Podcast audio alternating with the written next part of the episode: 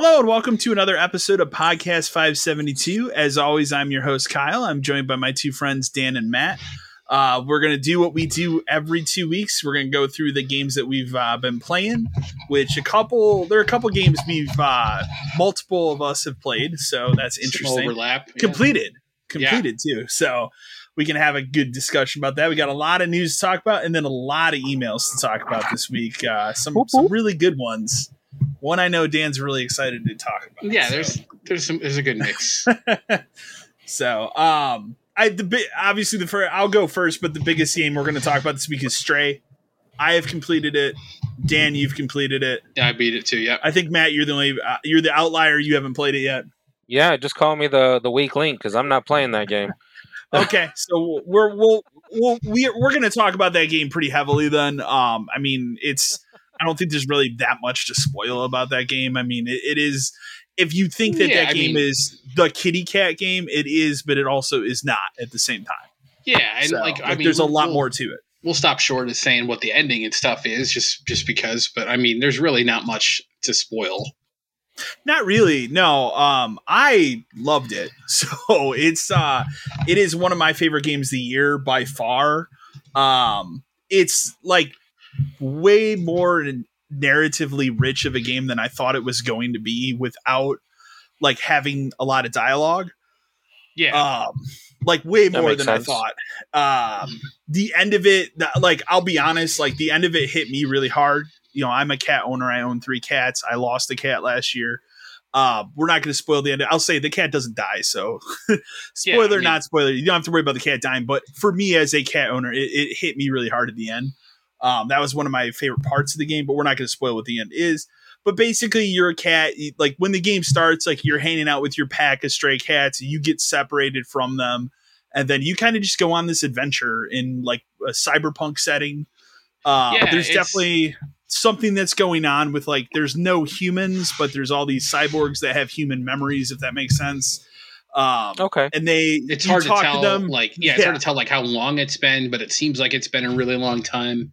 Mm-hmm. They kind of, I don't know if they ever say exactly how long it's been, but they do like tell you at the end it's been a while. It's been a long time. Gotcha. Yeah. Okay.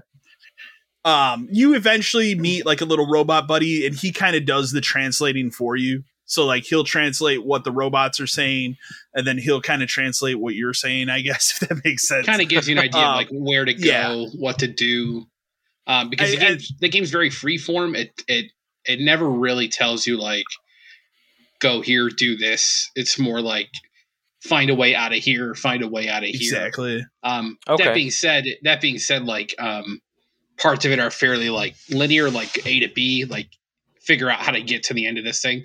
But then they have cool little hub areas where you're just kind of free to explore. I did a lot of that obviously, but there are parts of it where like you're free to explore, but then it turns out you kind of had to explore to move on. So it's kind of like forced exploration, but it's still fun to do. And, find all the little neat stuff and the paths you can go up and down and, a lot of different random collectible stuff to get, which are just help fill in the story, which are nice. They help fill in the story. It's not overboard with collectibles or anything like that, but there are collectibles in the game for sure. There's little Easter eggs and stuff too. I mean, you still at the end of the day you're playing as a cat, so there's different things. I think one of the funniest and coolest things in the game is like you can get the cat stuck in a paper bag, but when that happens, like the controls become reversed for you because your cat can't see. And I thought that was very clever done. So you kind of have to move around until he gets the paper bag off his head. Like stuff like that was pretty really funny. Cool. For everything about it, like the thing I like the most about the game is it controls incredibly well. Like incredibly well. And like, especially with that DualSense controller, like it has a lot of DualSense features that are really good. Mm-hmm. It controls like a cat. It plays like a cat. Like you never really feel like it does something you don't want him to do. Some of the jumping is a little tricky because you can only jump to certain points. So you kind of it's a puzzle, the jumping puzzle for the most part, but you have a dedicated meow button. So you want your cat to meow in command, you can. Yeah. Does he always land on his feet? Absolutely. Yeah. Cause he never really, there's only one. I'll say there's only one time he does not land on his feet, and that's at the beginning when you get separated from your pack. Yeah. But that's about it. Yeah, and like you said, you can't really jump anywhere you want, so like the game kind of forces him to land on his feet in a weird way. Yeah. You can so like you can die in the game, but the only way you can die is like there is kind of like a, I wouldn't call it an alien. It's more of like a plague type thing. There's like these weird parasites. It's like basically. The flood. Yeah, it looks kind of like the flood from Halo. They can attack and kill you. So that's like the only thing that can really kill the cat in the game. But like, if you jump off a high place, the game actually won't let you jump off of something that is too high, and you can't jump up to something that is too high. It'll always tell you if you can make this jump. There's a marker that'll show you like where you can and can't go, which is fine. You can go most places you think you can. So a lot of it's light puzzle solving. Mm-hmm. Like there's nothing super. I would say towards difficult. The end of the game, it becomes very Metal Gear Cat. There's a lot of stealth towards the end. It's a weird game, like but it's good. Yeah, like, it definitely takes a turn at like halfway during the game. Like you're like, oh, it's something completely different. But but it's still cool. Like I really like the game a lot. I think it's really good. I don't there's people out there that think it's like life affirming and they can't believe they've lived to this point in their life to experience this game. But it's but it's good. And like it's really good. I've played through it basically twice at this point. Yeah, you should go for all the trophies. Yeah, I'm going for all the trophies. I just have a couple left, but they're not hard. And I don't know, it's really good. And for being part of that like plus premium extra thing, it's perfect for that. I mean, it's only $30 anyway. Is it only a digital game? $30 game. Yeah, no, they made a physical copy. Did they? They did for only PS5, but yeah, it is cool if you buy it physical. Oh no, I did see that. I kind of want to do it though because I like it that much. So it's good. I might. I'll wait till it's on sale physically, but no, Stray. It's one of my favorites here. I wouldn't say I'm not like sitting here like life affirming or anything like that, but like it is one of the best games I've played this year by far. So. It's the only thing that kind of like took me out of it a little bit is like because you're playing as the cat. Mm-hmm. You're smarter than a normal cat would be. You know what I mean? Like it's kind of bizarre because like you follow the arrows and like, cause there's one specific part where like arrows show you where to go and all this kind of stuff. Yeah. It's like, if I'm really a cat, do I do that? Not really, but I get it. Probably not. Like it's just kind of a quirk of how the game is designed, but it's a fun 6-hour adventure game. It took me 5, but I didn't go for everything either. Yeah. So and if you really take your time, it could be a little. If you want to get all the trophies, you could easily triple that probably because I think there's a speed run that you have to do. You got to do it in 2 hours, which is entirely possible. Once it's entirely possible. And if you're doing a speed, you're not getting all the collectibles anyway. So no, yeah. But no, loved it. So that pretty much wraps up Stray. Other things I've been playing a little more Power Wash Simulator. Still really like that. I kind of been doing a mix of playing a little bit on PC and a little bit on the Series X, but I like it on both. The big one I'll say here, I know Dan's familiar with this game. There's a reason why I played it this week. House Party.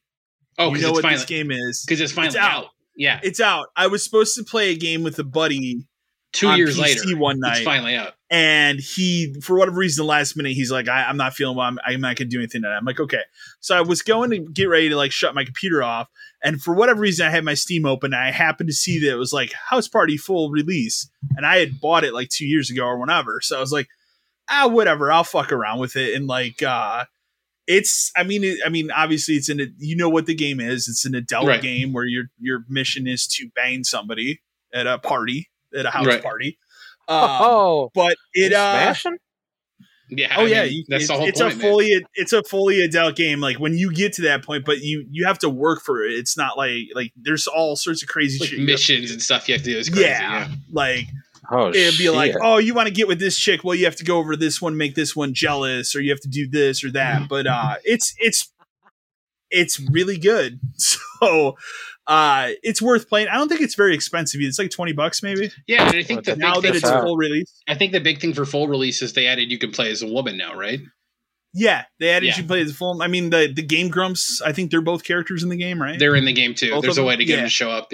Yeah, you can get them. Like, there's a couple characters that are not at the party, and you have to do very specific things. So like there's one chick that's like a tutor for one of the girls that's at the house, and if you go and like mess around with her computer, you could actually like send her an instant message like, hey, you should come over, I need some, it's a tutoring emergency, and this chick just shows up and it's like, that's pretty good. I don't know why you're here, and then she just hangs out. So it's dumb, but it, again, it's funny though, and like, yeah, adult rated game, so yeah. Kind of reminds me of Leisure Suit Larry. It's more adult than Leisure Suit Larry, I'll say that. It goes places for sure. It goes places for sure. Yeah, it is. I will say this, on Steam, it is like rated 18 and up. So it falls under that category. On Game Pass, I played. I'm almost done with it actually already. The Destroy All Humans remake of the first one, because the second one's coming out at the end of August. Yeah, and I had played the original one on PS2 way back in the day when it came out. It's a really good remake of that game. So I mean, I don't think there's more that needs to be said than like, if you liked that game 15 years ago, it's a great. I mean, it runs at 4K 60 on the Series X, so it looks good. It plays really well. It's just a fun, dumb. It's a game that. You don't get that type of game today. So you're the alien invading Earth in like in a 1950s setting, right? And then the last thing I played, only because I bought it we had the summer sales going on all the systems, like Xbox, PlayStation. I think Steam just wrapped up theirs. I decided to buy, because it got down to $25 for everything. You get everything in the game. City Skylines. So I bought like that all the add-ons and stuff, because you get all the add. Because normally that's like over $100, and so I think the base game is already on Game Pass anyways. But I decided to jump in because I really like that game. Now that it's like they still put out content, but it's not like what they were doing. It's kind of a complete game now. So I jumped into that and messed around with that for a little bit, and that's just a fun city building game. So. You like Sims, City or anything like that? It's like a very good. It's version like the it's like that version. It's what that game is now. Like, but it works really well on console, right. And that's the important thing. Yeah. Because sometimes you can get those games on console and they do not control well. No, so they do not. This controls really well. So, that kind of pretty much wraps up what I've been playing. I did get a copy of Live A Live, but I have not played it yet. Yeah, I kept saying every day, I'm like, I'm going to start it today. I'm going to start it today. And I just didn't get a chance. It's in my Switch. I've opened it. I put it in my Switch. I updated it, but I have not started it yet. Yeah, so I kept getting hopefully this next week. I've got that. And then now that I'm done with Stray, I'm probably going to at least take a look at it because it looks really awesome. Yeah. So, I will turn it over to you, Dan. So, yeah, I bought Live Live that and Xenoblade, both of which aren't open yet. So that's a problem, but I'll get to that at some point because, because I was mainly playing Stray, and then I finally finished Persona 5 Strikers, like everything, including all the trophies and stuff. That game is really, really good. And Kyle, I know you like Persona 5. I'm going to get to it. Yeah, you need to play it on my short list just for the story stuff. Like the story's really good. And like, it's a cool game too because like they added extra characters over those that were in 5, but then like they kind of wrap it up where like those characters, you know, like they come and they go kind of a thing. So it's kind of neat. But yeah, the story's really good. The gameplay's really good. Grinding out the last couple trophies was a little bit of a pain because you have to play it on the merciless difficulty at the end, which is if you get hit a couple times, it's over. Or like bosses can one-shot you. Do they leave the story of it in such a way that they could make another one with these characters? If they really wanted, they absolutely could. Okay, like there's the story of this is different enough from 5, like how it works, and but everybody's still there, and like could they if they wanted to? Absolutely. I don't think they will, just because that's not typically what they do. Like you got to figure 6 is probably. New characters, new story, all that kind of stuff. But if they wanted to, yeah, absolutely. And I think a lot of people would go for it just because 5 is so good, and this spinoff, which had no right to be this good, is good because it's a dynasty this game. Like it had no right to be as good as arguably that other, like the mainline title is. But it is exactly. And then really the only other major thing I've played, because I messed around with. A whole bunch of random stuff, but like I've been talking about it for a while, but Digimon Survive finally came out on Friday, and I picked that up, and I've already put in probably probably at least like 10 hours into that game. Okay. And man, it is, as someone who loves Digimon and has played like Cyber Sleuth and World and all that kind of stuff, this game is fucking weird. It is. Okay.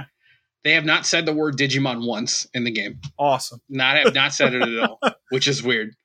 Okay. It is, in terms of like tone, just in terms, it is very dark. Like it is. Okay. They talk constantly about like children being sacrificed and all this other kind of stuff, and like the characters freak out. And it's isn't it mostly visual novel, or is there? It is any okay. In it? So the thing about the game is, you start it up and you get a tutorial battle, and the battle, the game I would say it reminds me the most of is like Final Fantasy Tactics Advance in terms of like art style, because they're like the characters are a little shrunken down and it's kind of cartoony, and like it's a tactics thing with like, you know, different heights, and you can walk around a grid, and sometimes there's stuff in the grid. Then you have attacks, and you can have ranged attacks and all that kind of stuff. And so yeah, it's like the battling is actually pretty solid because it's all just grid-based battling. You get on later, obviously they can like evolve into higher levels, and the mechanic for how that works is good. Where basically like it costs, essentially this game's equivalent of like mana to evolve. Okay. And then every turn it costs mana to keep them evolved. So there's there could be a point where like you run out and they just go back down. So you kind of have to manage that, which is nice because it doesn't make it where just like you're automatically powerful no matter what you do. But so you do that tutorial battle, which is short and sweet, and it kind of just teaches you how.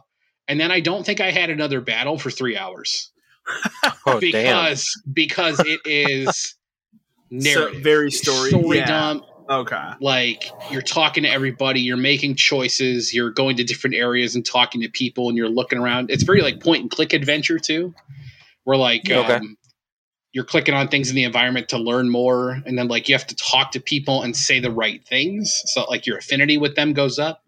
Sure. So you can't really like you may like certain characters more than others, but you really can't just focus on certain people, as I found out the hard way, because probably like 7 hours in, one of my characters is dead. Like he is dead. Okay.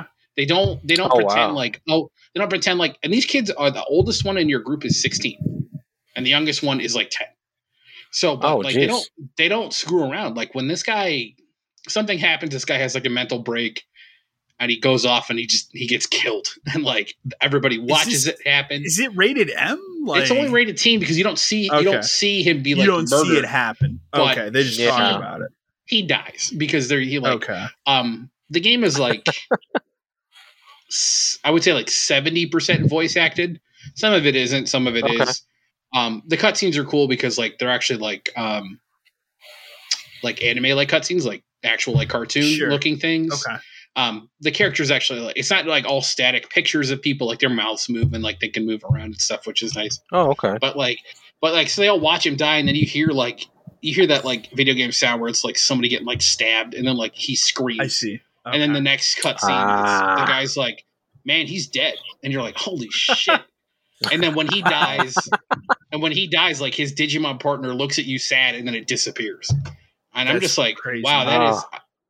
I didn't realize that this was how it was going to play out, because this guy hadn't really, because like if I think back on it, I can't think of a time where or how I could have made it not happen, because like you can't really talk to that guy much, and I don't remember being able to, but I must have messed something up, and so he's just gone, and like his partner's gone. And is it the type of game where like there's a trophy for getting through the game without having to die related. There's a trophy related to his character reaching a certain level. So obviously I can't get that. So I'm gonna have to play it again. Yeah. But I think the trophy list requires you to play it 3 times anyway. That makes sense. But I don't know what I could have changed, but he's dead now. So that was really messed up. And then it makes me have a bad feeling about this other guy in the group where I'm like, oh man, I think he's gonna die too. Because I can't, whenever I talk to him, I can't figure out the right things to say, you know? Oh, man. Because then they always have you get to pick from different options and stuff. And then like that leads to a different place, or like maybe didn't visit him at the right time and talk to him in a certain way, but it's crazy. I really, really, really like the game just because it is super weird. And like, do you think it would resonate with fans of Digimon as much as some of the other ones? Or do you think you have to be a fan to like it? Okay. Gotcha. I think if you don't care about the product, it's going to be very obtuse for you, because this is bought a dark version of it on the Xbox. I figured you would. Physical, but only because they made it physical. Now it's like that's such a random thing that it's going to be hard to find. I know it is, and it's just interested. It's so. Yeah, I mean it's very visual novel heavy base. Like you don't get to battle a lot. Like you do boss fights and stuff like that, and sure they're not super hard, but if you don't play your stuff right, like you can start to get messed up because you can get flanked and all this other kind of bad stuff can happen to you. You do have the option when you're like exploring to like go free battle, and that's how you can like recruit other Digimon to your team, because you can like talk to them in battle and try to convince them to join you. But again, that's the kind of thing of like figuring out what they want to hear and making sure you're doing it right and all this kind of stuff. Because if you don't, then you screw up and they become more powerful or something. The other part about the game is like I have no concept of like how far into it I am. Like I couldn't tell you. Because I'm just now at the point where I'm trying to get the last person who I know is supposed to be in the party into the party. Okay, but and that's 10 hours in, at least. It's crazy. It's cool, but it's a new, very dark take on Digimon, and. Did it like worldwide release? Because like this game doesn't have any English voice acting, right? It's all Japanese. No, it's all Japanese. It's English. Okay. It's English subtitles, Japanese. So was it a worldwide release, like with Japan, or has it been out in Japan for a minute? No, okay. I think it came out at the same time. But it's just English subtitles and Japanese voice, which is fine. That's probably how I'd want to play it. So it's really good. I don't know how the rest of it's going to play out for me, but I'll have to play it again to try to keep people alive, I guess. No, it was the kind of thing where you were talking to me about it like throughout the week, and then I looked and I was like, wow, this is the first one that's on Xbox, which is cool. But they also made a physical copy, and I was like, that just seems like something I should have. Yeah, and I think I told you the only other one that I think has ever been on Xbox was they made like Digimon World 4 is on original Xbox. Yeah, and maybe one of like the battle ones, but not any of these new like Cyber Sleuth. No, none of those. Those are good too. And like we were talking about too, it's that Cyber Sleuth has been delisted from PS4, so you're gonna have to go get it. You can still get a physical copy of it, but you can't buy it digitally, which is crazy to me. So I was thinking like these are fairly popular. As someone who's played that game, I can't figure out what would have caused it to need to be delisted 3 years ago. Because there's a sequel to it, right? That's it's like a. It's like 1.5 because it kind of takes place at the same time, but from somebody else's perspective. I still have that one to play, but so that's Digimon. It's pretty good. I'm going to play a lot more, and hopefully people won't die, but we'll see. All right, Matt, what you've been playing? Go ahead. So just saying, I finished Sniper Elite 5. I played solo the campaign, so I mean that's why it took me forever to get through it, but I don't know. The last mission was a huge disappointment after what I went through for the previous 9 missions.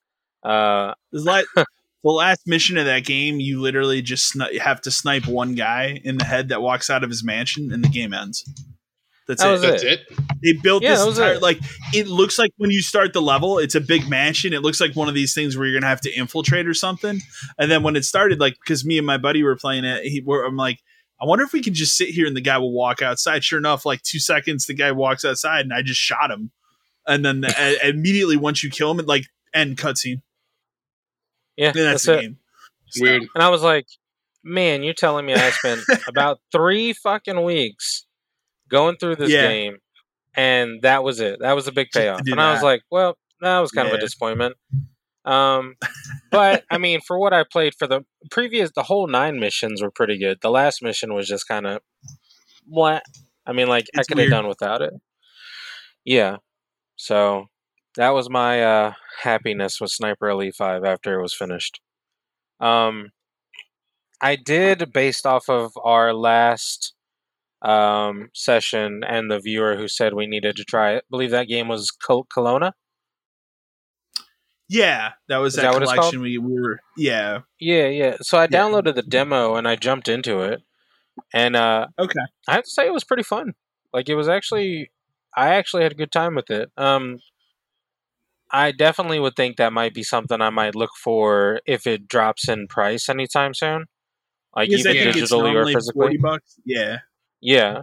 But I wouldn't buy it like full just because I don't really think I'd be like super into it. But like from what I played of it, sure. It seemed like a good time. Yeah, so I think it's very much like a PS1 era game. Like it's not a bad game. It's just it is of that era. And I don't know if I'd pay, $40 for it, but like 20 or something, sure. Yeah, no, that's what I was that's how I felt too. I was like, you know what? I definitely think if it drops on sale anytime, I definitely would buy it because I am interested in seeing how it plays out now that I've started it. But I'll definitely just wait and see what happens as far as that goes. And then I played some of Vampire Survivors per Kyle and the way he talks about it. So, I mean, it is kind of addicting. It's like... it's incredibly addicting, and it's such a stupid thing to be addicted to because it is the most simple game you'll ever play. Yeah, but it is a lot of fun, I have to admit. And like when you get to the point where the hordes just start coming at you, and you're just like literally running in circles, you're just like, all right, well, let's go from this. You literally become this like walking wall of death, and it's just like watch all these enemies just hit you and die. Like it's absurd. It gets really wacky. It is pretty good though. I mean, for what was it? $5, I think. It's $3. Oh, $3. It is for $3, dude. I'm not complaining at all. It's definitely worth $3. Like I'm definitely okay that I bought it. It would be the perfect Switch game. That's what I keep saying. Like without question, very much perfect. Oh yeah. So all right. Well, we'll move on to news because there's a lot of news in the last 2 weeks. We're gonna start. We'll start with a really fun one because I just think this is ridiculous. So. Sony paid I don't remember how much money, but Sony had paid to have a partnership with Discord. Right. But for whatever reason, the Discord voice stuff is coming to Xbox first. And it's already rolled out. Like if you're an Xbox insider, you already have access to this, but it sounds like this fall it'll be out. So like I think both systems, we're at the point where Discord should be the norm for everything. At this point. It literally should be what they all do. I mean, Nintendo never will because they're insane. No, but they want you to use their own cell phone app to talk to, not Discord. Yeah. Even though I'm sure most people that would be playing online probably use Discord to talk when they're playing the Switch. But it's a crazy thing. It doesn't make sense to me. Like why Sony would pay money for this and then Microsoft is getting it first. But regardless, I'm glad to see it launch somewhere because it needs to. Like we're at a point now where a lot of games are cross-play, so it makes sense to have a chat that is cross-play. And Discord's only gotten better as time has gone on. So that's kind of a crazy one. Next one is like the Last of Us remake, the Last of Us Part One, where a bunch of shit got leaked on it, and then they had to scramble in one day. I thought this was interesting. In one day, they scrambled and made a 10-minute YouTube video. And if you watch that 10-minute YouTube video, it is literally just them trying to sell you this game at $70. Again, like, hey, look at all this cool shit that we put into this game to make it worth $70. You should really buy it, And it's just, I don't think anything in there for me personally makes me want to go out and pay $70. I mean, this is a game I played on PS3 and PS4, so like I don't need to play it again on PS5. And I've played it on a PS4 Pro. Like as have I. So like how much I just don't get. $70 is just nuts. It's nuts. It should be like about it before. It should be on the Plus thing. Like it should literally be you bought extra. It should be the premium check out extra. I mean, the one thing I'll say there is there's still time. Like they could announce that, but I don't they will. Yeah, no, because they're gonna get $70. Wow, I think it will happen, but I think it's later this fall because they're gonna see how much they can sell of it first, and then they'll go because the sales will drop off fast of this thing. But it's got extra costumes and a model viewer and a dedicated mode for speed running and accessibility options. Asking for that. Like, what is going on? I don't Why is it $70? But no multiplayer. No multiplayer. But we're making a multiplayer only game for some point in the future, which will charge you $70 for. Exactly. It's just insane. It's insane. It doesn't make sense. I just don't need it. No. It needs to be on that plus thing. That is my biggest thing about that game. Yeah. So I mean, it's just the equivalent of Grand Theft Auto at this point in time. Like, how many times can we remake this game and people are going to buy it? Exactly. Like, no, thank Persona you. Okay. 5. Yeah. Persona 5 coming to PS5. No upgrade for that game. So I guess certain people wanted to have like an upgrade for that game, like where they could just get the PS5 version or maybe even pay like $10. They have come out and said, we're not doing that. You can just buy the game again. As I have said before, I love Persona 5. I put 100 hours into Persona 5. When they put out Royal, I said I've already played Persona 5. I couldn't imagine playing another 100 hours of that for one new character. And like, I've played that within the last 5 years. I would rather take 100 hours and put it into a JRPG I have not played yet. Right. So for me, I don't care, but I can get for the people that care. I understand why they're upset. So it's just weird. There's not a path like making you buy, especially a game like Persona 5, like just making you buy that again at full price is weird. It's weird for sure. Very much so. I'm going to let Dan speak to this one because it's a GameStop one, but I did enjoy that you abbreviated NFT as National Fucking Tragedy. I thought that was good. Because this is horrible. GameStop made another fuck up this week. We actually did get a couple emails on it. I decided not to put any of them in because I knew we were just going to talk about it. So if you wrote in to let us know about this, we're talking about it now. Yeah. So GameStop opened their NFT marketplace, a couple weeks ago. Their latest ditch hit, bringing in the quick bucks. Yeah. With fake internet money, buying fake internet pictures, and so and the way these NFT marketplace works is like people can make things to sell on these marketplaces, and then somebody buys it and then they sell it. It's like buying a painting. And but this one, it's basically what it is. It's money laundering digitally instead of physically. There you go. So one of the creators made an NFT which was called Falling Man or something, and it's meant to look like an astronaut, like falling upside down, and it's got this like black and white kind of gradient lined border in the background. And everybody kind of thought, well, gee, isn't this weird? It looks exactly like that famous photo of the guy jumping out of the towers after they got hit on 9/11. Okay. And if you look at them side by side, it's exactly what it is. It's exactly down to the background and the way the guy's like legs are posed. It is incredibly distasteful. Like, what the hell is wrong with people? Not only the guy who made it, but like people bought this thing and it sold it and bought it and sold it. Yeah. Like people are disgusting. I'm like, it is. 9/11 was a long time ago, but like, come on.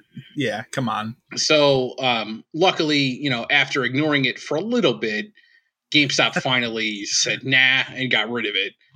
But they Jesus, dude. I like that their tactic almost every time at first is to just try to ignore it. Like you think they would just maybe it'll go away. Like, maybe it'll go away in a couple days. It's every single fucking time. They're always like, let's just ignore it. Nobody, they'll stop talking about it. And then after like 2 days, they cave every time. Yeah, but all it takes is a picture of a guy dying on a date of a national tragedy for them to respond. And luckily, they just banned that guy from making more stuff on the platform. But like that's good, right? God, like does nobody screen this stuff? No. Just let people post shit? Like, come on. Awful.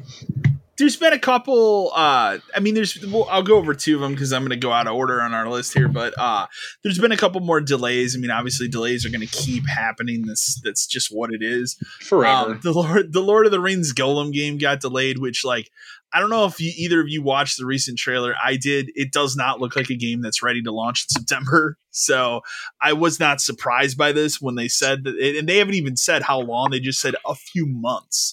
So that tells me it's probably like a 6-month push. But like there are parts of that trailer where it just doesn't look finished. And so I'm not surprised at all.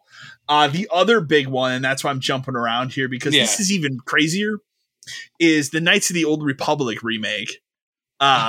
So basically the people that are behind like working on that took a vertical slice of it, which like to explain a vertical slice, basically they take like a very like picked apart part of the game to show investors what they've been working on for, in this case, 3 years. And whatever they chose to show these people was so terrible that they not only fired the person that was like the project manager, but they now just indefinitely delayed the game, which seems fucking crazy because it's a remake of Knights of the Old Republic. And I'd argue Star Wars has never been more popular than it is right now with all these TV shows and stuff. So to just go from like, hey, we're doing this, which was like not even a few months ago, they announced that they were remaking this game finally, to just being like, hey, it's definitely delayed. Wild. I mean, you remember those games when they came out? They weren't exactly the most polished things in the world. No, they were. Weren't they both not Bethesda? Yeah, weren't they Bethesda games? Or no. They were from the people that made Mass Effect, BioWare. Yeah, but they weren't polished. Like they had bugs and they would crash. And I think the second game had a game-breaking bug. One of them had a door to nowhere. Like they've never been solid games, and like to try and you have to imagine that. Remaking it now, they have to be like rebuilding probably it from scratch. Probably really hard to do. Yeah. And so, I just was surprised. So, Phantasy Star 2, or I should say Phantasy Star Online 2, is coming to PS4 on August 31st. It's crossplay, so it'll be playable with Xbox people and PC. But I have played this game. Dan has played a little bit more of this game than I have. I played like a really lot. Good. You played a lot Xbox more than I One. Yeah. It's good and it's very Phantasy Star Online. Like it's cool that it's coming to PlayStation, but you and I talked about it. Like I hope it works because when they did the new Genesis update on Xbox, I was really excited because it broke that game hard. We're going to change how the game plays. Like it'll become more of an action RPG. And I was like, all right, that sounds cool. Like to give me something else to do. And then it ran awful on a 1X. Terrible. Like it could not run. Series X, I tried it there. It was bad. PC, like you can get the frame rate to not be trash, but it affects other parts of the game. Right. So it's not a good version of that game. It could be today. I haven't tried it since that new Genesis thing launched was last year, I think. Maybe a little bit longer, maybe like June or so, but it was roughly around this time last year. So it's cool that it's coming to more platforms. I mean, you always knew it was going to come to PlayStation eventually. It was never going to be an Xbox only thing. Yeah, so. Xbox just helped get it over here. So, but I'll check it out on PlayStation. I'll play it again. I'm hoping it works because I love Phantasy Star Online. I would like to see native PS5 and Series X versions of that game, but I don't think they're going to do it. So not for a while. That's probably in the card just because I don't think we're getting a 3, you know? Yeah. That could come down the line. Other free to play games have done it. Like Genshin has done it. So like, it's totally possible. I'd like to see it. Maybe it'll help the frame rate. I really hope it will. I hope so. We got some more PSVR2 details, but still no release date. It really, I mean, it's going to be this fall. They've announced games that come out this fall for it. Yeah. So like it has to be. They did that big showcase where they showed a lot of them. Like we finally kind of know what it looks like. And the controllers are weird quest type things. Like, you know, at least it's only one tiny cord. Yeah, I'll say that. Like, I'm still bummed it's not completely wireless, but it is not this like ridiculous breakout box with 4 different cables and stuff. Like, right. As I've said before, like as someone who owns 3 cats, that's not possible for me to set up at all. So like, it would be chaos. So well, it's got better. Like you can kind of set up your play area kind of stuff. Whereas the last one, it was just kind of, I hope your play area is the right size and shape. Yeah, and I think it still requires that we talked about it. I think it's requiring the camera still, like the PS5 version of that. I would have to assume. So, but I'll say I'm very interested. Someone who's never tried any of the VRs, the PlayStation one always seemed like the most interesting and easily accessible one for me. I liked my PS4 one. This would be the one I would. this would be the one that I would like to try, but I'm curious to see what the price is. And it's not something I would probably get day one. I want to see people using it and hear about it. No, I always liked my PS4 one. It worked really well. It like the games on it are cool. Like it felt nice. Like I like the idea of having it for a console just because it seems like it's, I don't know, I guess you would say like more regulated as opposed to like, for sure, the weird shit you can do with it on PC. Like, yeah, exactly. Yeah. You can fall down a weird hole with that there. So, next news story. I wouldn't normally put this on here because like every single day there's a new rumor about GTA 6, but this is a pretty like substantiated one. So it sounds like the main characters of GTA 6 will be both female, which is cool. And it's gonna, and this part of it also makes sense. They're going to add cities and content to it over time. Right. And that's kind of makes sense to me how, because we were talking about how are they going to make this game move forward naturally. Yeah. And that makes a lot of sense. Like it makes a lot more sense to do it this way. You know, 3 years later, they could be like the Los Santos update. And you go back like to where GTA 5 was and all that kind of stuff. And like, but the way that there's a ton of stuff they can do with that. But I'll say the way that they're talking about it now, this seems more realistic. Like this is something that could come out as early as next fall now if they wanted to. I think if you wanted to push it, sure, because now it doesn't have to be a complete, for better game or worse. It doesn't have to be the full game. Yeah. You know, it can be like part one. Here's the first third of it. And then in a year, free update, you can go to Vice City or whatever. Yeah. Right. And then maybe this is how we finally get the, you know, people have always wanted like GTA Japan for a long time. Maybe this is how we finally get this is how they do it. That, you know, they have like a Japanese city or something. It's cool. It's a good way to keep that game alive for a decade. Kind of like how 5 was. And that's what they're going to do. I mean, they didn't set out to keep GTA 5 alive for a decade. They just morphed into that. But with the way that like, you know, the systems came out and like system, you know, upgrades and stuff happened. Like now we're in an era where like when's PS6? Who the hell? Like I couldn't ever tell you that. Yeah, right. It doesn't matter. So now it's they got to keep it alive on, you know, one console generation for a decade. But cities every year and a half, or like at the rate that they did these GTA 5 updates, perfect. Yeah, like, exactly. And I imagine this will launch with like whatever GTA Online version 2.0 is. Right. And they'll maintain it that way as well.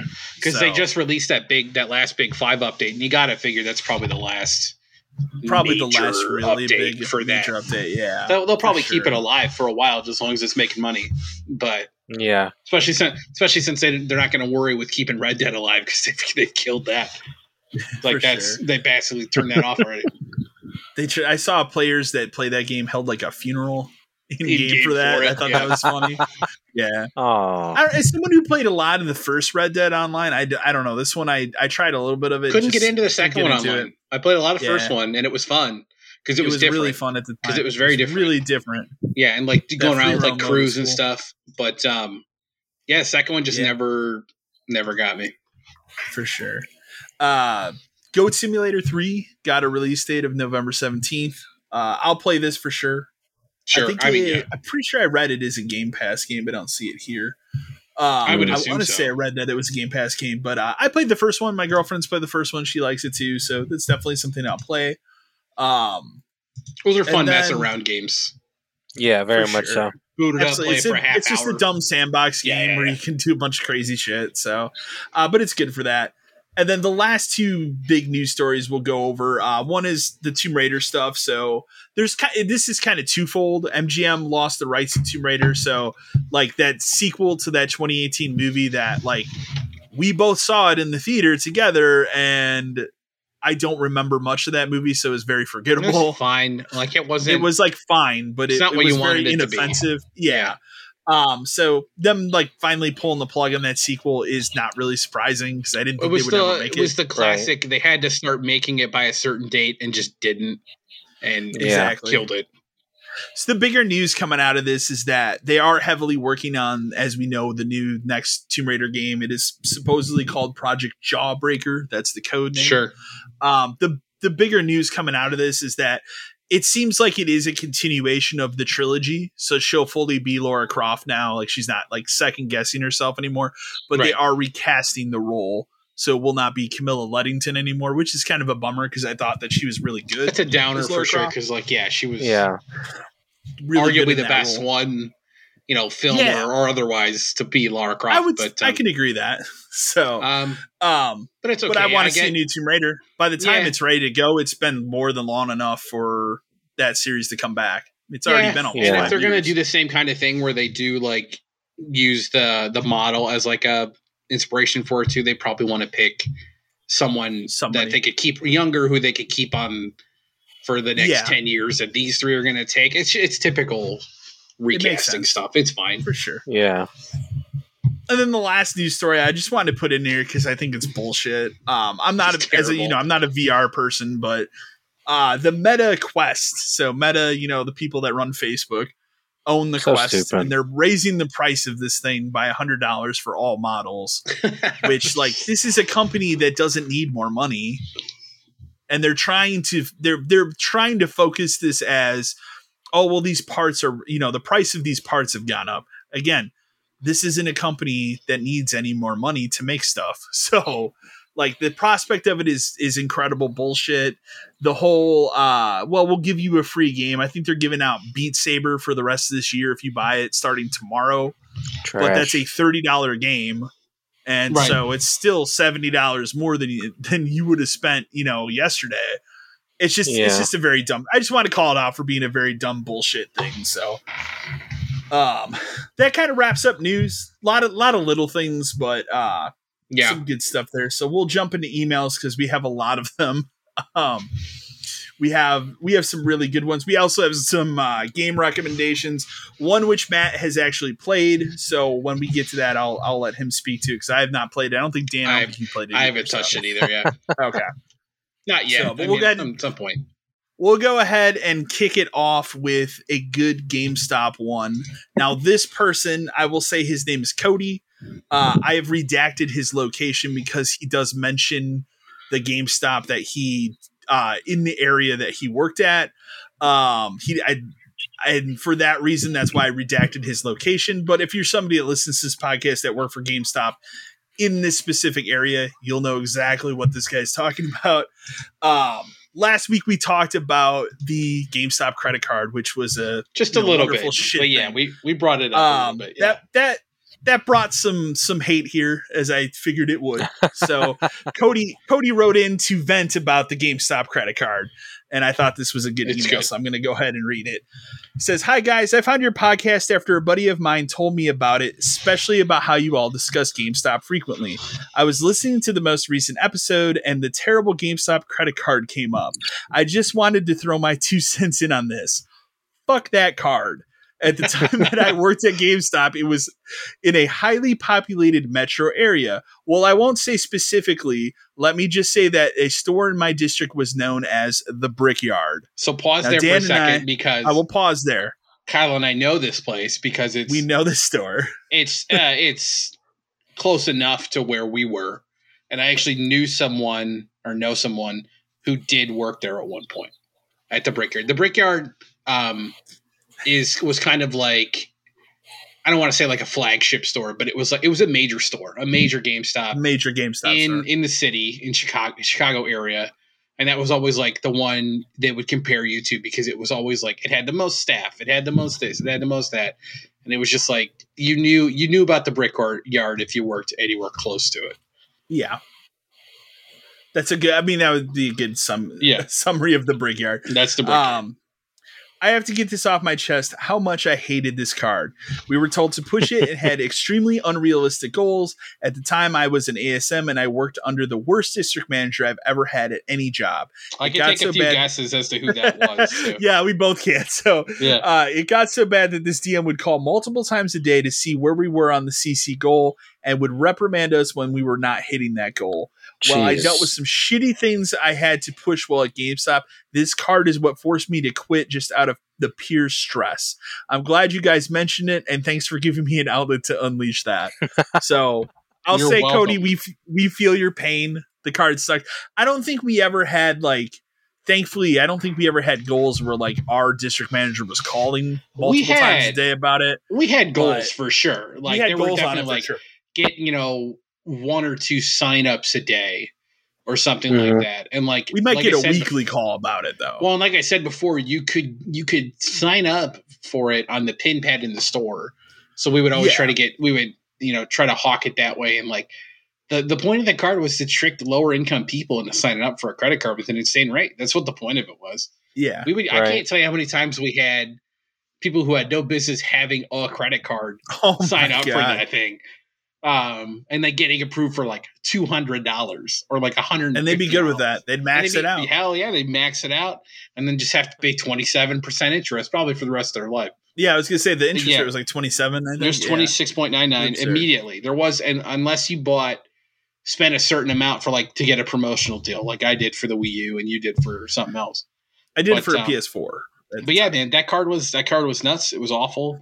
The company pushed super hard into it, probably because they invested far too much into it. Far too much. And then, you know, put it on our shoulders to fix it for them, which was, of course, pretty common thing that they did. So pretty common. That card sucked. And if you had a card and you had a bad experience, tell us about it. We'd love to hear. Yeah, for sure. We'd love to hear about it. So next email comes from us at Rob from Baton Rouge, Louisiana. Have you guys tried out Multiverse yet? It is the new DC Smash Brothers clone, and it's on pretty much every platform. I'm surprised at how good it actually is. I've been having a blast with it. I know from past episodes, Dan has mentioned various fighting games, so I want to see if any of you have tried this yet. Thanks. So, Matt, you've tried it, and you can tell me a little bit about Multiverse. So it is basically a Smash Brothers clone. It's not okay. It's not anything crazy or really different, if I could say. It kind of plays exactly like Smash Brothers would, except you're playing, of course, with like Warner Brothers type characters. So Shaggy God in it. I haven't unlocked Shaggy yet. You haven't unlocked Shaggy yet? Okay. This is my biggest issue with that. They don't give you God for free. I told you that. Yeah, no, of course not. But it's like I don't really, from the matches that I've played in it, it's hard to gauge how you earn points to unlock characters in the game. Okay. So like one of the first couple of matches I played, I got like 30, 40 coins to unlock somebody. Sure. Now it costs like 1,500, 2,000, 3,000 coins to unlock people. Okay. So it's like everybody's hidden behind a paywall, which isn't like bad. I mean, it's a fortune to happen like that. Yeah, exactly. But it's really hard to gauge like how you earn coins in the game to unlock people, because like I said, one of the first couple of matches I played, I got like 30, 40 coins. But then, like, I played another match, like, later on in the day, and I got 8 coins, even though I won the match, which really didn't make any sense. Weird. I was like, this... That's weird. I was like, what the fuck? So, So, when you start the game up, they give you Wonder Woman. However, to earn Wonder Woman, you have to play through the tutorial, which is fine. You know, I did it, whatever. Sure. I got her. When you start the game, you're unlocked with Superman. There's Finn from Adventure Time. There's someone's gonna thrash me, but there's a girl from Steven's Universe, or whatever. Universe, yeah, okay. Yeah. There's a girl from there, and there's like a new character who's like a dog with like antlers or some shit. I don't know his name. I think it's like Heimlich or something like that. Okay. And. It's not horrible. It is entertaining. Like my son's downloaded it on the PS4 upstairs, and he's been probably playing like played more than you have. Yeah, shit, yeah, dude. He's probably played like almost 24 hours of it. Realistically, like he's been in it. So it's a free to play game. I mean, it's. So there's really not much you can. Go ahead. When you unlock Wonder Woman. That's your character for like forever. You don't have to pay for her, but then so you don't have other characters that like rotate into the game that you can play as, or is it just Wonder Woman's the only character you can play as until you unlock another one? No, so Wonder Woman, the girl from Steven Universe, Finn from Adventure Time. Yeah, you get a total of 5 characters that are free already when you start the game. Total, the whole list, I think there's like... I want to say there's probably about 20 playable characters in there. Are they voiced? Like, do they have their voices from their respective whatever... I don't think like so. Steven Universe chick. Like I haven't heard anyone talk from what I can remember. Now that you said anything, they more make noises like "Hiya," you know, that kind of shit. Yeah, so, it's a fighting game. Yeah, but of course, you know, it's Shaggy, Batman. Who else is in that game? LeBron James is coming soon. Yeah, Batman, they're gonna make he's actually there. Batman, they'll make you pay. He's LeBron already. Yeah, you just have to pay for him to get him. Like he's right. 3,000 coins. Would you also just pay like $50 and get all the characters right now? Like, yeah, I think right now that is there's like three tiers. I think there's like a $39 one, $49 one, and then I think there's a $79 one. Okay. So Jesus. Yeah, I'm not gonna buy any of them. No, I get it. Yeah. But I definitely might be playing more of it just to kind of see if I can unlock some of the other characters. Yeah. Because like I said, it's a fun game. It's a throwaway game. Like if you want to play something that's got different characters aside from Smash Brothers, it's fun. But it's like that Nicktoons game. Exactly. The one that they put on like free thing. Like that's what it reminds me of. Is it's just random characters in a Smash style game. Yeah, yeah, it's fine. Okay. And I mean, it legit feels like a Smash Brothers clone, just with Warner Brothers characters. Like the scenes and the settings that you're in kind of resemble some Smash Brothers clones, but you just have Warner Brothers characters in it. So, it just depends on how you feel. If you want something new to play, it's free to play. Try it out. Give it a shot. I mean, heck. Was fun. When you're playing matches, are you fighting against a computer or are you playing online? You can play either online or versus a computer. Okay. I think they have one-on-one. They have teams mode, which they highlight that they recommend teams mode. So that's like the thing they're amping up like that. Yeah, they really want people to play. Yeah, they really want everybody to be on the teams mode right now. But there's one-on-one. There's teams mode. I think there's a rumble mode as well. And I want to say there's one more, but I don't remember what that one was called. But like I said, it's better than the Nicktoons one that came out. But yeah, I'm not surprised. Like, I haven't heard good things about the Nicktoons one. But if you want to play Smash, just buy Smash. It's a good game too. Like I said, this one's free to play. It's fun for what you want to play it for. And I mean, give it a whirl. There's no harm in it. Okay. Let's see. Our next email, Chris from Goshen, Indiana. He says, "Hi guys, love when you went through a few weeks ago and talked about your favorite systems from each generation. My question is, if you could go back in time and relive one console generation, which would it be and why?" I mean, for me, it's not hard. I would say Super Nintendo. And that's just simply because there's so many great games from that generation, and to go back in time also, like, this is a little cheating, but like to go back in time and revisit a period of time where there were like no cell phones and no distractions and you could really be into a game. Like, it's a little cheating, but Super Nintendo, there's just so many games. And even at the time, like, for as many games as I played for that system, there's even more that I didn't at that time. Yeah. So like, that's the thing about it. It's just, it's so crazy. I was thinking about it because like, I'd like to go back to the Super Nintendo days and play the RPGs that I didn't play on the system then, as opposed to like, you know, 10 years later, 15 years later, emulated versions of stuff. Like, I never played Breath of Fire at the time. Yeah. Or Lufia at the time. And I would like to have played them back then, especially because I was playing like Earthbound and Chrono Trigger and Secret of Mana and Secret of Evermore. I played all of like the major ones, but I would have liked to play some of those other like small offshooty ones at the time. Mm-hmm. Like, that would have been something really fun to do. Like, it's either that or I mean, if we're just talking about like an era, not just a console, like the PS2, Xbox, Cube era, like those three systems. I think because like that's like the strongest, like across the board, everybody had a good system. Oh, there's so many games, and there's so many good, like systems. Like But like you have super solid Nintendo exclusive stuff, and you've got great RPGs on like the PS2, and then you've got like the Xbox, which is becoming like shooters and sports and action type stuff. So like all three of those systems hold up incredibly well. Whereas like if I went back to the Nintendo / like Genesis era, it's gonna be 90% Super Nintendo and 10% Genesis type stuff, you know? Yeah, it's tough. Exactly. I want to experience the Super Nintendo again, but like that generation of PS2 stuff is so strong. For sure. How about you, Matt? If I had to think, I would probably say Super Nintendo because like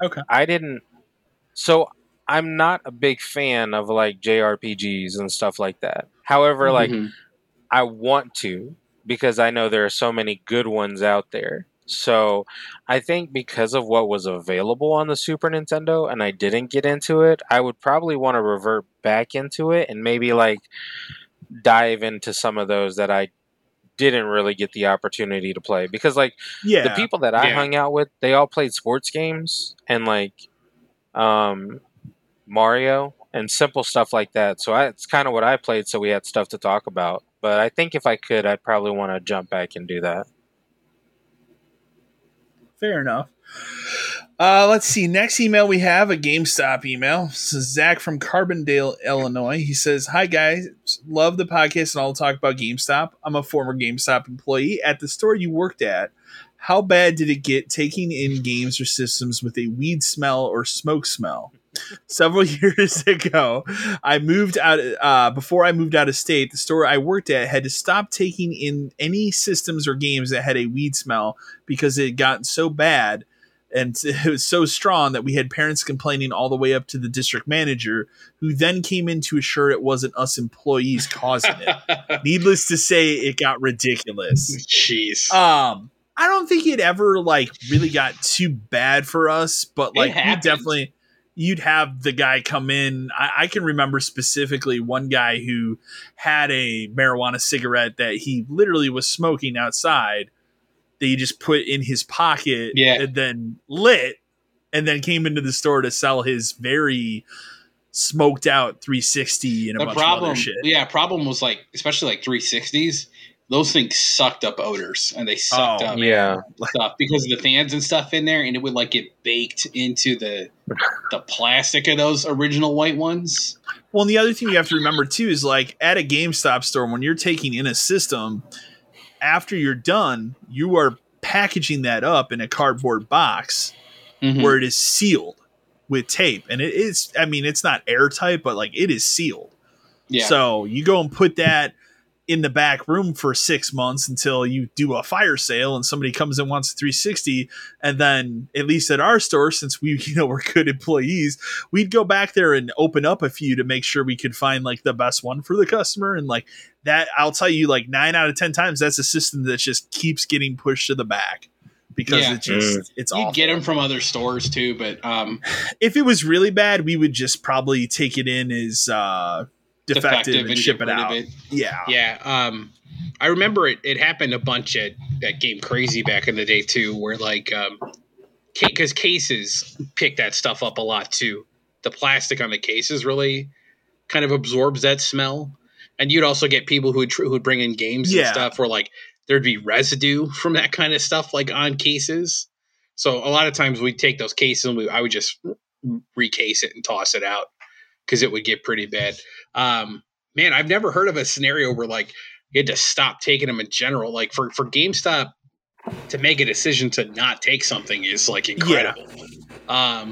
Sure. I do laugh at the DM coming in to make sure it wasn't them because like, we just do it in the back room and blow it onto the systems. Like come on. I think a lot of it depends on your era. I mean, you know, Kyle and I quit before pot became legal here now, but we quit long before it was a thing. I think now it's probably worse just because it has to be right. It's legal now. You know, it's legal now. There's a place down the street from us that where you can get it wherever you want. So exactly. Yeah, it's it's got to be worse now, but for GameStop, for you to be told by your DM to stop taking it, I can't even imagine that having that conversation with a customer like, yeah, man, sorry, can't take it. It smells too much like weed. Exactly. Because what are they going to say? Like, no. Like, yeah, it does, dude. Like, I know what it smells like. No, it's just. Yeah, that's funny, though. It was crazy. That was a good one. Yeah, nothing ever terrible, but yeah, it's for weed smell, nothing awful. All right. We got two more emails. We're going to do the next one. Here was another game recommendation. Claire from Janesville, Wisconsin said, hi, guys. I had a game recommendation. I know Kyle says he loves horror games. Have any of you played this new Madison game that just came out? It's very spooky and reminded me of PT. I highly recommend it. I have not. I have been looking at it. That's definitely a Kyle I look game. At the Xbox store. Yeah. I look at it every time and I'm like, it's only $30, so it's not like overpriced or anything. What I really should do is see if they made a physical copy of it, because that's probably what would sell me on getting it, because I would like to have that. Right. But it looks cool. I'll say that. So it's definitely on there. We'll see. Maybe our next episode I will have played that. So we'll see.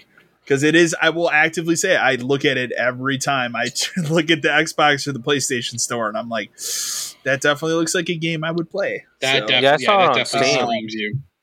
So so it's one that I remember hearing about a while ago, and I knew it had a lot of those PT influences. Because I mean, when PT hit, and then they took it down, so many games have come out that have taken that as an influence. Like, yeah.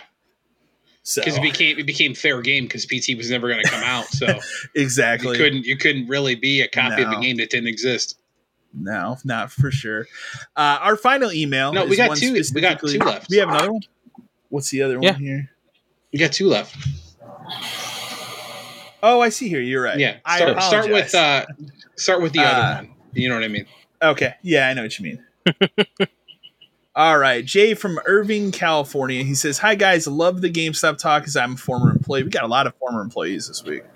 I wanted to ask, in the years that you all worked for GameStop, did you ever have any extremely annoying regular custo guests? I like that he used the term custo guests. That made me smile. That's good. Like maybe someone so annoying that none of your staff would want to deal with them. Thanks. So I have a really good one. And I don't think I've shared this story on the podcast. I want to see if this is the one I'm thinking of. So you go first. Okay. I don't remember this guy's name, to be fair. Then I remember probably not the one I'm thinking of, but go ahead. This guy, he would come into multiple stores. I would say he did visit our store, and I did find him annoying. I know who it is. He specifically visited my best friend's store a lot more and annoyed him a lot more. I know who it is. And it was so bad that we decided, like me, my best friend, one of our other buddies who worked at GameStop at the time, for whatever reason, we decided, let's go see, this would have been the 4th Transformers movie. I think we've talked about him. You've told this. Have we talked about this? Yeah. Have I told this story on the podcast? Yeah, I think we talked about this a while ago. But this dude showed up, recognized my friend from GameStop, and sat next to him through the entire movie and talked to him the entire movie, which is like 3 hours long. So I've got a couple. And you can jump in when you want. I'll tell a couple smaller ones, and then I'll tell the big king, one. The king. So number one was, we used to have a guy, big guy, probably not all there, who would constantly come in and ask us for a 60 gig PS3. Remember this guy? Okay. Backwards compatible PS3. He would buy it and then he'd return it. And then he'd buy it, and then he'd return it, and then he'd buy it, and he'd return it. It eventually got to the point where we told him, he'd come in and ask us for it. We're like, no, we don't got him. Can you see if any other stores have him? And then you just go to keyboard and like slam random keys. Nah, man, nobody's got him. Like he would do it without fail. Because he never kept it. Without fail. He never kept it. And he would try to make us call stores out of the district to get him to ship. And we're like, we're not going to do that anymore. No. Yeah. And like he was awful, super annoying. He eventually just stopped coming in because we stopped catering to his bullshit. Another good one where I forget. You'll remember this when I kind of get into it, but like there was like a kid and his mom, and they were awful because she smelled really bad. Okay. Big woman, smelled awful, but they would pre-order every Call of Duty like collector's edition. Yes. And then bitch about it, and then cancel it, and then re-reserve it, and then cancel it at a different store and reserve it again. I was just saying, but they go to multiple stores. And then they'd go to another store and reserve it, but call their store and cancel it. It was just nonstop. And every time they got a collector's edition, there was something wrong with it. Every single time. Wrong. Because they'd have buyer's remorse. So, like, remember the one year it was Was there a mini fridge or something? There was a mini fridge that was broken, and they said it because they said it was broken. They brought it in; it wasn't broken. Or there was the night vision goggles. He said didn't work. Brought him in; they worked. The RC car where he stripped the screw on the bottom of the thing, and we're like, "Too bad, man! You stripped it." Like he would always like try to get return stuff, trade and cancel. Yeah. They were awful. None of us of the four stores in the area, because that was when there were. Two in the two cities. Yeah, exactly. And he would just bounce between all four. None of us would help him. None of us. Like you'd see their name come up on the phone, and click to ring it, click to hang it up. Immediately. Caller ID was real helpful. We finally got that. Oh god, caller ID is the greatest invention that GameStop could have ever had. Yeah. But we'll get to the King of Kings. And Kyle, you'll know this when I say. That's someone I probably really hate. Yeah. Oh, you want to talk about really hate? Mm-hmm. I'm going to give you three options, Kyle. Yep. Okay. Yep. Oh, I knew this who was. So I know we had this kid we like to call three options, and this goes back to an old Game Facts post about. We talked about this on the episode Ryan was on about like new games being opened.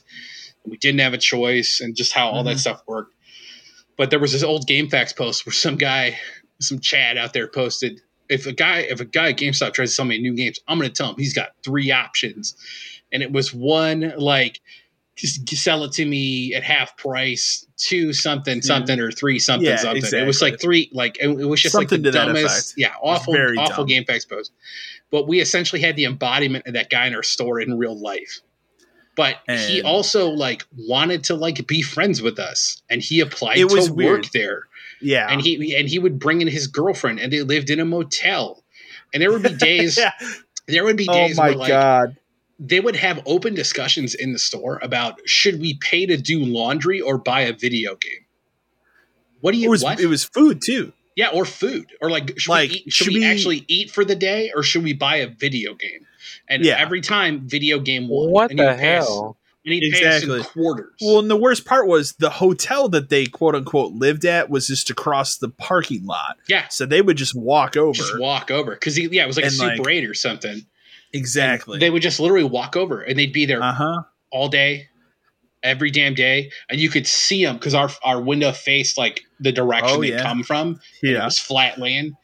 It's flat land and it's an empty parking lot. Barren, empty. You knew when they were coming, and you could see them coming, and you'd be like, and if you were, so at least you'd be prepared. Yeah, so you'd be kind of prepared, but then you'd be like, I saw him first. I'm not it, and then you'd walk out. You go to the back room. You were going to the back room or something. And just try to hide. I'm gonna go next door and get something to drink. They were fucking nightmares because it was. And they also all day, just the smell was awful. Every day they wouldn't shower.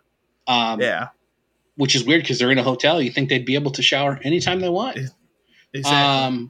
It was just they were terrible. And when your life comes down to should I do laundry or buy a video game and pay in quarters, you need to rethink.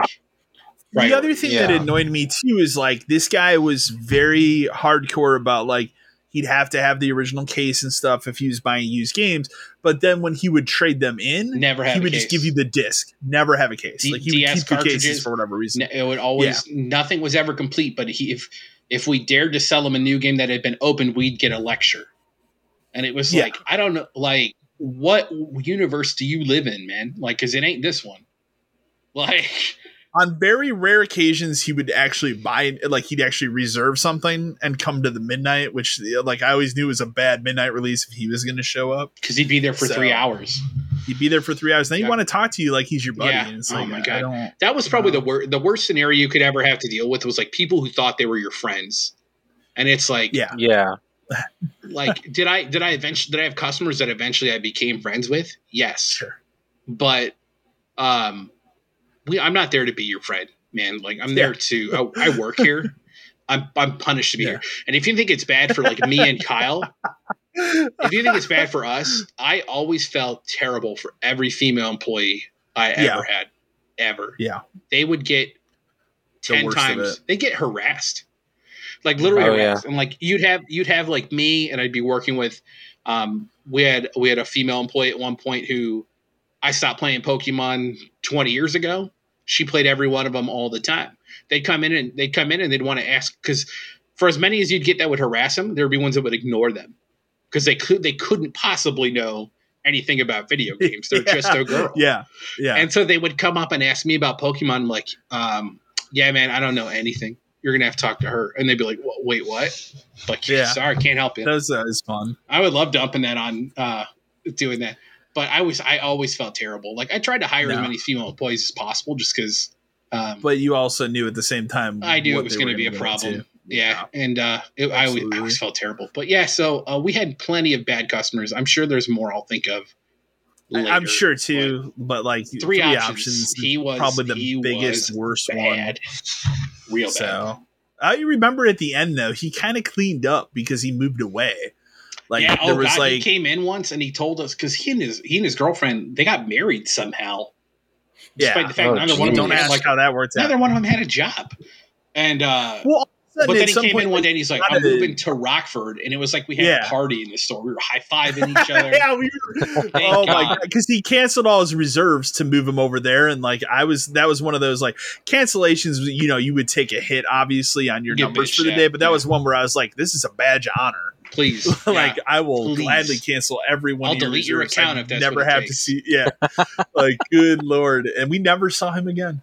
Yeah, so I don't think I ever did. No. Thank God. So I want to say that was like maybe a year before I left. So yeah, he came in and did all that. Yeah, towards that. Yeah. So, all right. Our final question is mostly geared towards Dan. This one here comes from Brandon from Richmond, Kentucky. He says, hi, guys. Love the stories, especially about GameStop. My question is actually for Dan. I've been listening since episode 5, and I'm curious if you could run down the differences of what it was like working for Game Crazy and for GameStop. I never got the chance to go to a Game Crazy, but it sounds like a much more chill retail chain than GameStop. Thanks.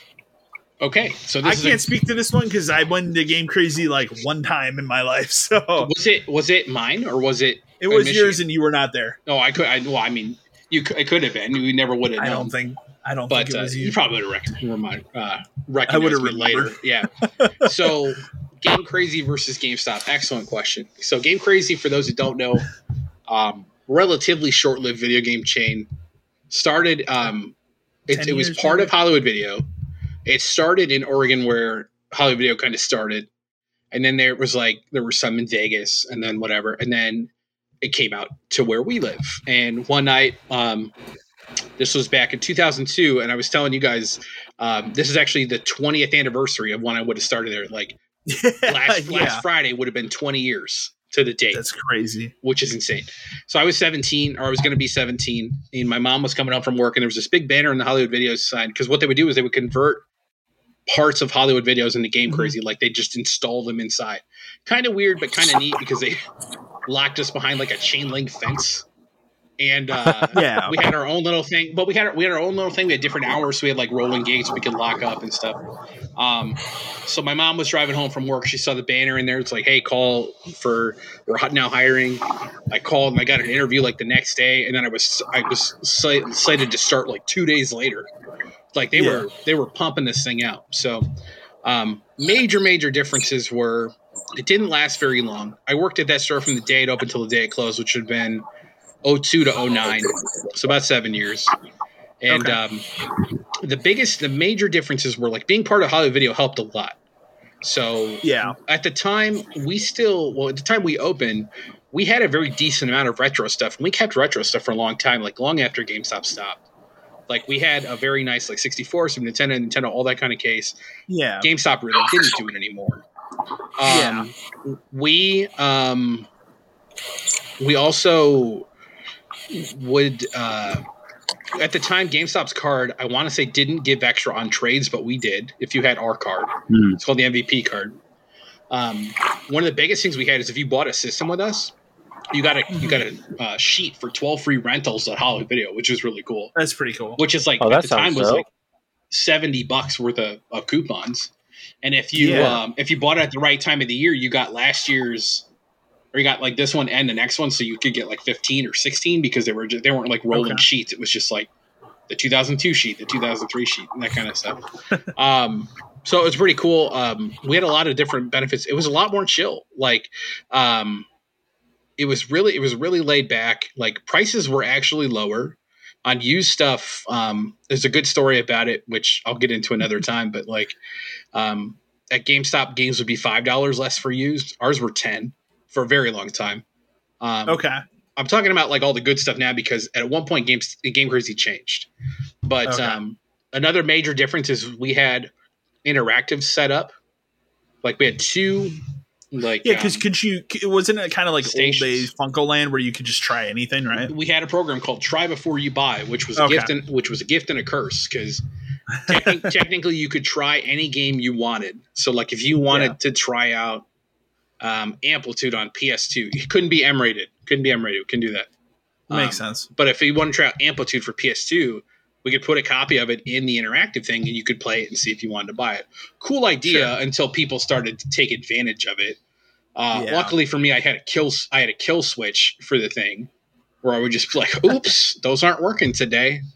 We'll just turn those off. Eventually we got rid of them. Which thank good that we did. But it was everything was behind the counter in terms of like new stuff. We had like a cash wrap with glass cases and all the older stuff in.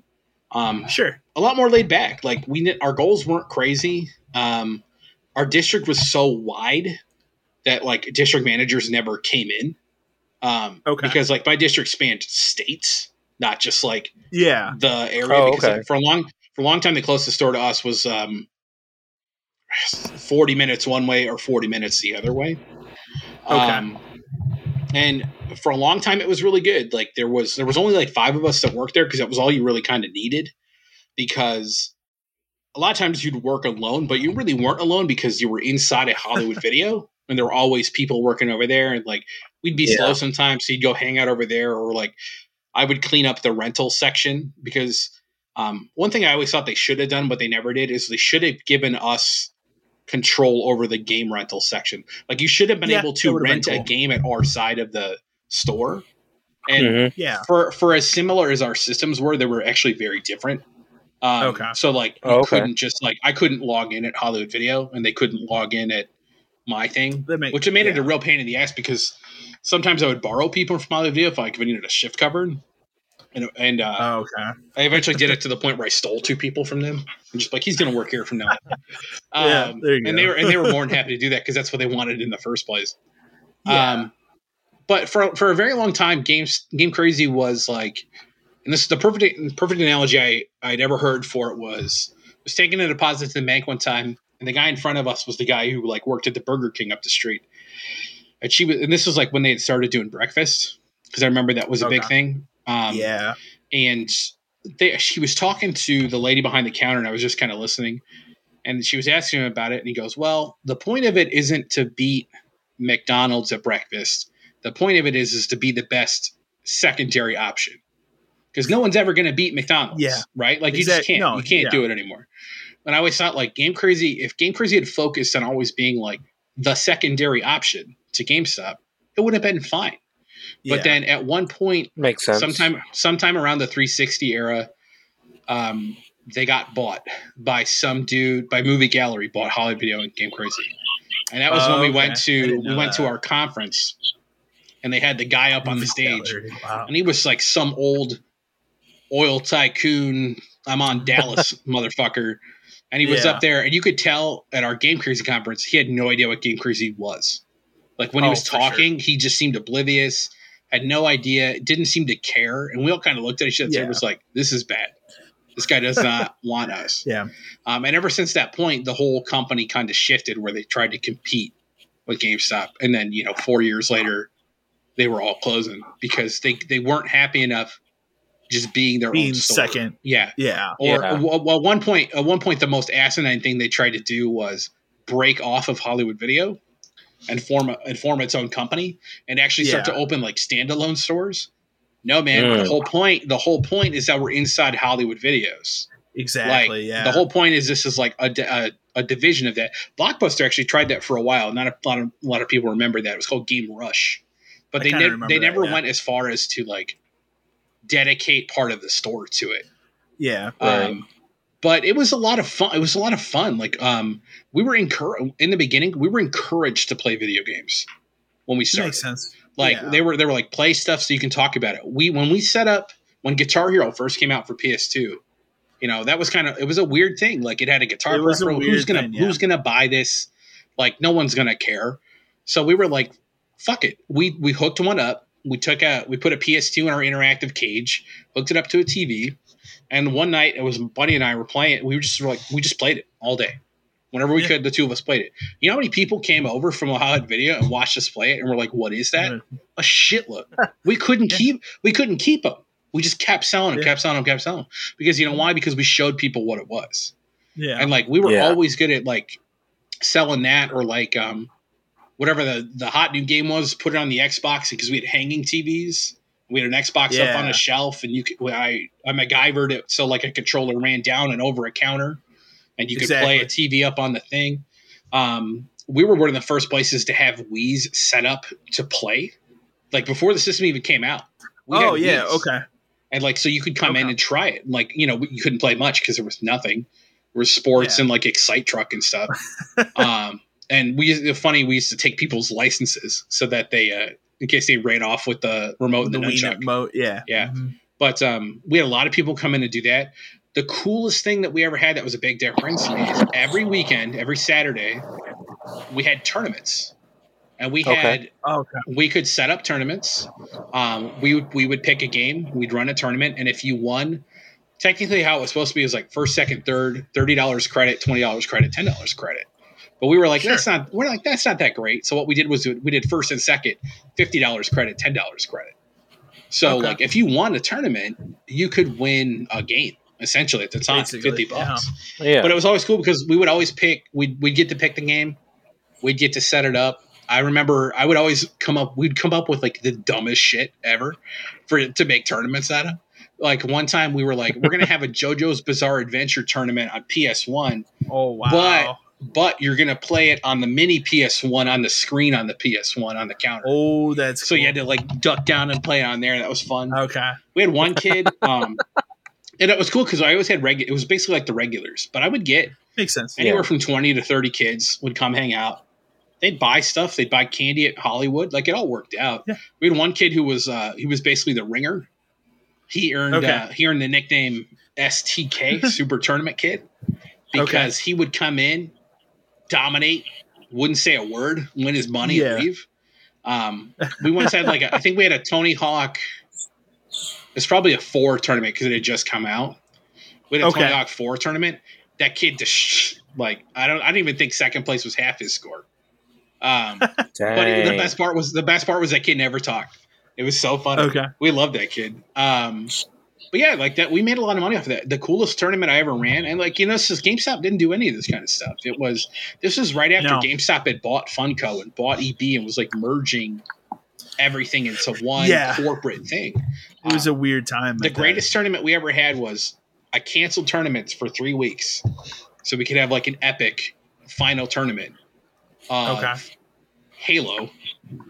Nice. Four player teams on 4 systems that I actually made my own cable for and ran it like up into the ceiling and like down so I could hook up all these systems and shit. I had 68 people show up for this thing. Wow. And my store was tiny because it's part of a Hollywood Video. 68 people showed up, including a nationally ranked local Halo team, which was, so guess who won? But then, But my buddies, because my buddies and I would play it all the time, and there was always like 6 of us. So I couldn't play, so we just took the 4 best people we could, and we got and they got second place. I always tried to rig tournaments for my friends because obviously. Oh, nice. Sure. Yeah. But yeah, and so by canceling the tournaments, I was able to give out $200 in credit as the prize for that week, which is cool. And then the guy, that's pretty cool. The guy used it to buy Steel Battalion. That was the best part.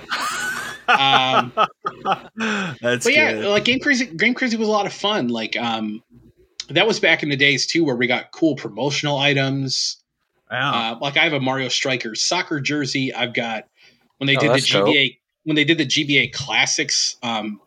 They gave our whole store shirts, and like one was an Excitebike shirt, one was a Zelda shirt, one was a Donkey Kong shirt, so we all got to wear those. Yeah. Nintendo reps would come in and give us stuff. That was back when Microsoft had a rep. In the beginning, PlayStation, they'd come in and give us stuff.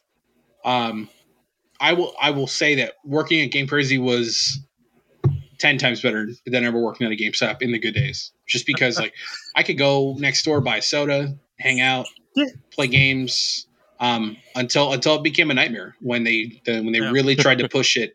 Then we started doing cash trades and trying to match GameStop in every aspect. And what are the nightmare scenarios?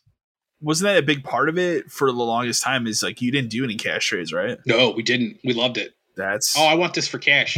Cool, man. GameStop's up the street. Have a good one. You don't give cash? No, it's a headache. Oh man. Yeah. Hated doing that, and then finally they caved. What was the other thing I was just gonna say?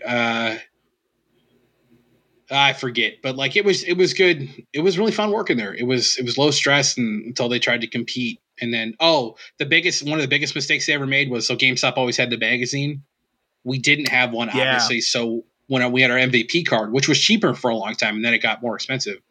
You could pick a magazine. It was like you get Nintendo Power or OXM or PlayStation. So it was kind of cool. Like you kind of pick one until they fucked it up. And one for a couple months just sent everybody Maxim. Oops. You want to have a 10-year-old kid getting Maxim? Yeah, we got some phone calls. Why is this Maxim magazine addressed to my son?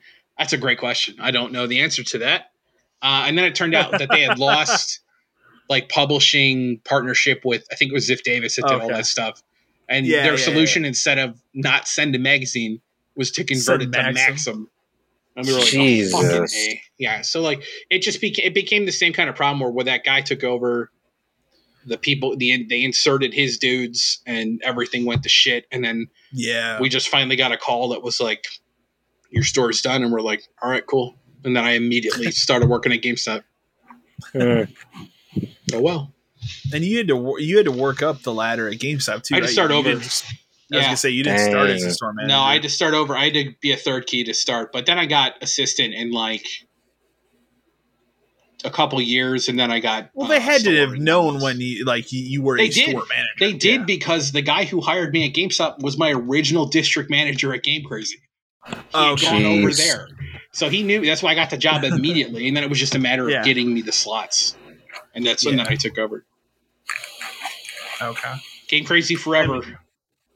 I mean, even at GameStop, when we had our crew of people, it was fine. Yeah. And earlier it was fine. It was until we just never could do anything. Like we would have never been able to have like a tournament. Couldn't have fun. Or anything like that. Yeah. You weren't allowed to have fun. Not allowed to have that kind of fun. No. Even though it would have made them money. Couldn't rig tournaments for your friends to get them to win credit. Even though the store would have made money if we would have done tournaments. Hollywood Video made money on candy and all that kind of stuff and rentals off of us. We sold tons of stuff from tournaments, like at the cost of what? Giving out credit? Like who cares? Yeah. Yeah. They were dumb. Very dumb. GameStop is dumb. but still holding on. Yeah, well, when you sell NFTs of the probably the Holocaust is next. That's probably next. Like fucking the way they're going though, I can see it. Hey, we had to watch a video on it once. Why not sell an NFT of it? Oh my god, why not sell an NFT of it? These events are the most important. NFTs only happen once in a lifetime. Yeah, I can see a dumb video like that being made if that district manager was still there. Yeah, well, he's not. Well, that's going to do it for this edition of Podcast 572. As always, send your emails to podcast572@gmail.com. We enjoy them all, especially your GameStop ones. We love those. Talk to us about the credit card. I know there's somebody out there. Tell us about your bad experiences about the credit card. Yeah, that's what I'm looking for. I know if we put the call out there, somebody will answer. And tell me if you shopped at a Game Crazy and a GameStop, tell me which one you liked more, because I'd like to know. Yeah, I'd like to hear that too. I don't think we have a lot of people. Most of our audience seems to be GameStop. Older. Well, and you'd have to be older to have shopped at a Game Crazy, but you have to remember what a video store was. That's true. Like, think about it. I would love, like, I say this before, like, I've lived where I live now for a little over a year, and the biggest thing that kills me is now that I live here, within like 10-minute driving distance, there are two former Family Videos. Yeah, one of which is a Subway now. Boom. And it is the saddest thing to me. I drive by and I'm just like, oh man, if I was only a year earlier, I could have at least had a year of renting stuff from this Family Video. And now I don't have that at all. So, but as always, send your emails in. We love to hear them. And we will be back in another 2 weeks for the next edition of Podcast 572. Thank you, as always, for listening. Thank you.